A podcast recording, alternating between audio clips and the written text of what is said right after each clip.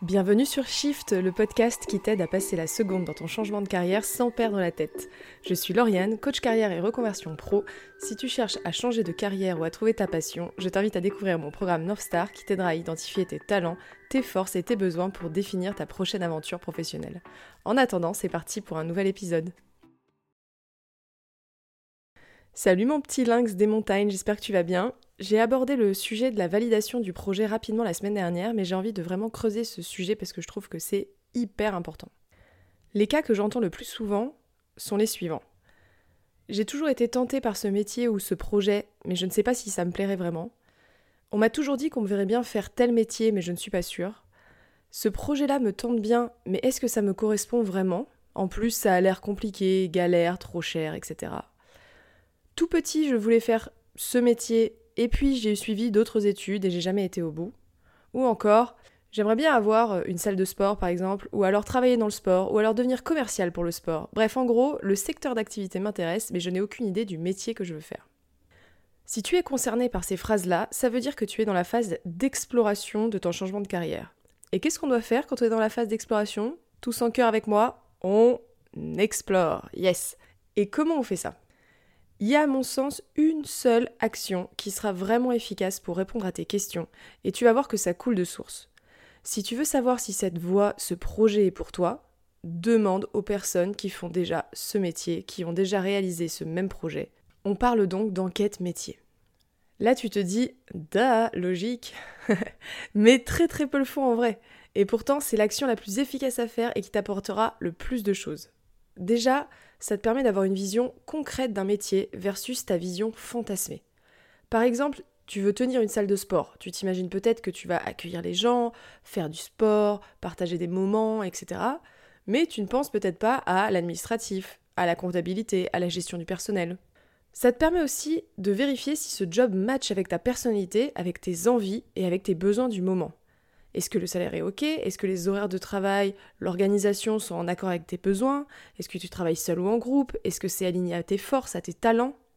Ça te donne aussi des informations sur comment faire ce job ? Quelles sont les qualifications qu'il faut ? Quelles sont les formations nécessaires ? La facilité ou non à trouver un emploi ? Ou peut-être des passerelles que tu ne connais pas encore mais qui pourraient te permettre d'aller du poste où tu es au nouveau poste sans passer par refaire des études de A à Z.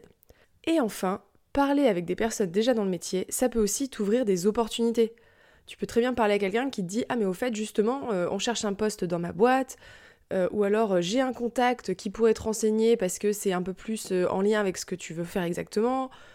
J'ai suivi telle formation, je peux te parrainer ou te mettre en contact avec la personne qui gère ça. » Enfin voilà, ça peut t'ouvrir tout un tas d'opportunités auxquelles tu ne t'attends pas. Maintenant que je t'ai expliqué l'intérêt des enquêtes métiers, tu te dis peut-être que ça paraît facile à dire, mais compliqué à mettre en place. Je vais donc te donner les clés pour les mener à bien, et tu vas voir que c'est relativement simple, ça te demande juste de te bouger un tout petit peu le popotin. Déjà, à qui je dois parler de mon projet ?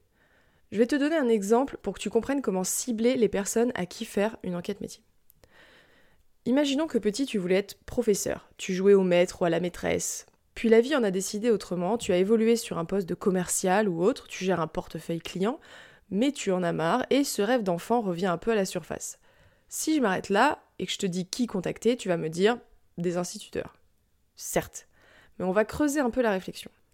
En fait, la première question à te poser, c'est pourquoi est-ce que ce métier me faisait envie et pourquoi revient-il à la surface maintenant ? Qu'est-ce qui m'attire là-dedans ? Si c'est pas un rêve d'enfant ou si c'est juste un métier qui te tente, c'est la même question. Qu'est-ce qui m'attire dans ce métier ? Je continue avec l'exemple de l'instituteur. Ça peut être l'envie de transmettre, l'échange, la satisfaction d'avoir fait progresser quelqu'un. Et donc ce n'est pas forcément devenir instituteur d'une classe de CE2 qui t'intéresse. Ça peut s'étendre à tous les domaines de la formation et de l'éducation. Ça peut être devenir formateur dans un secteur particulier, ça peut être devenir directeur d'école, ça peut être lié à la formation pour adultes ou spécialisée, etc. En résumé, contacte des personnes qui sont en lien avec le pourquoi tu es attiré par tel projet ou tel secteur, plutôt que par le métier de base que tu as en tête. Ça va ouvrir un peu tes chakras. Point bonus, si tu arrives à viser des personnes qui sont passées par une reconversion pour atteindre le métier en question, c'est jackpot, parce que tu auras la vision du job et aussi la vision de la passerelle pour passer du job 1 au job 2. Maintenant, comment trouver ces personnes ? Numéro 1, le plus facile, le plus évident, ton réseau. Tes amis. ta famille, les amis d'amis, les collègues, les anciens collègues, les anciens potes d'école, les personnes à qui tu as parlé à une soirée, à un événement, à un mariage. Parfois, on oublie le nombre de personnes que l'on connaît, de près ou de loin. Si jamais tu n'as vraiment aucune personne en lien direct avec toi, liée au métier ou au secteur d'activité qui t'intéresse, la deuxième solution, c'est LinkedIn. Si tu cherches à en savoir plus sur un job précis, comme formateur ou instituteur, tu tapes le métier dans la barre de recherche. Sinon, dans LinkedIn, tu vas dans Recherche d'emploi, tu listes les entreprises du secteur qui t'intéresse, ou les métiers qui t'intéressent, puis tu vas voir qui travaille dans les entreprises qui sortent dans les résultats. Tu tomberas sur les personnes qui se rapprochent de ton secteur d'intérêt. Tu leur envoies un message privé en leur parlant de ta réflexion et en leur disant que tu aimerais qu'ils partagent leur expérience avec toi. C'est comme ça que j'ai fait moi personnellement pour le coaching. J'avais contacté 6 ou 7 coachs, il y en a 3 qui m'ont répondu et sur les 3, j'ai eu un appel. Donc c'est pas beaucoup d'investissement, mais ça peut être un très très gros gain. Et enfin, troisième possibilité, surtout si tu es un peu réseaux sociaux, poste une story pour demander à tes contacts s'ils connaissent quelqu'un qui fait tel et tel métier. Tu vas voir que très très vite, tu vas avoir des réponses. Et tu leur dis quoi à ces gens-là ? Ça peut être un peu stressant et particulier de devoir contacter quelqu'un comme ça à froid. Avant toute chose, je te conseille de ne pas trop te prendre la tête. Tu as l'impression que c'est un truc énorme que tu veux faire, mais en fait, tu veux juste avoir une discussion intéressante avec quelqu'un. Il n'y a rien de plus fou que n'importe quelle autre interaction dans ta vie. Et ensuite, que tu contactes quelqu'un que tu connais un peu ou pas du tout, sois simple et direct dans ta demande. Tu peux dire par exemple « Salut, je suis en pleine réflexion pour me reconvertir dans ton secteur d'activité ou ton métier, et j'aimerais pouvoir discuter avec toi de ton expérience. Aurais-tu 15-20 minutes pour qu'on en discute ensemble par téléphone ?» C'est tout. Le seul conseil que je te donne, c'est si tu contactes quelqu'un que tu ne connais pas, évite de mentionner le mot « enquête » parce que ça fait penser un peu à un centre d'appel ou une demande un peu bizarre qui cache quelque chose, et « recherche d'emploi » parce que ça pourrait être confondu avec une recherche de poste ou une envie de candidater. Et toi, tu n'en es pas là, toi tu es dans l'exploration. Et enfin, que dire ? Quelles questions poser ?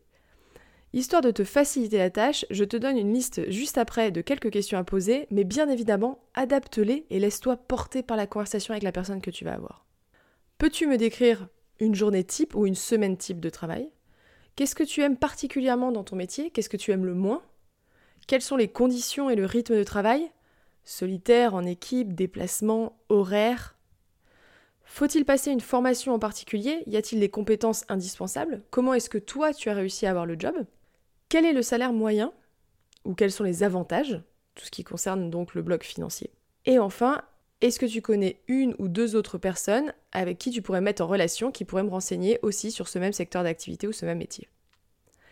Et en plus de ça, tu peux ajouter toutes questions liées à tes propres craintes dans le métier, que ce soit sur l'organisation, sur l'équilibre perso ou sur potentiellement des choses que tu ne veux pas faire.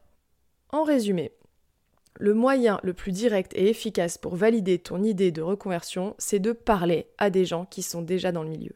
Ça te permettra d'avoir une vision concrète du métier versus ta vision fantasmée. Ça te permettra de clarifier aussi ton projet, surtout si tu es intéressé par un secteur d'activité, mais sans métier précis. Et pour cela, utilise ton réseau, contacte des gens sur LinkedIn, sur Insta, et demande-leur 15 à 20 minutes de leur temps pour discuter.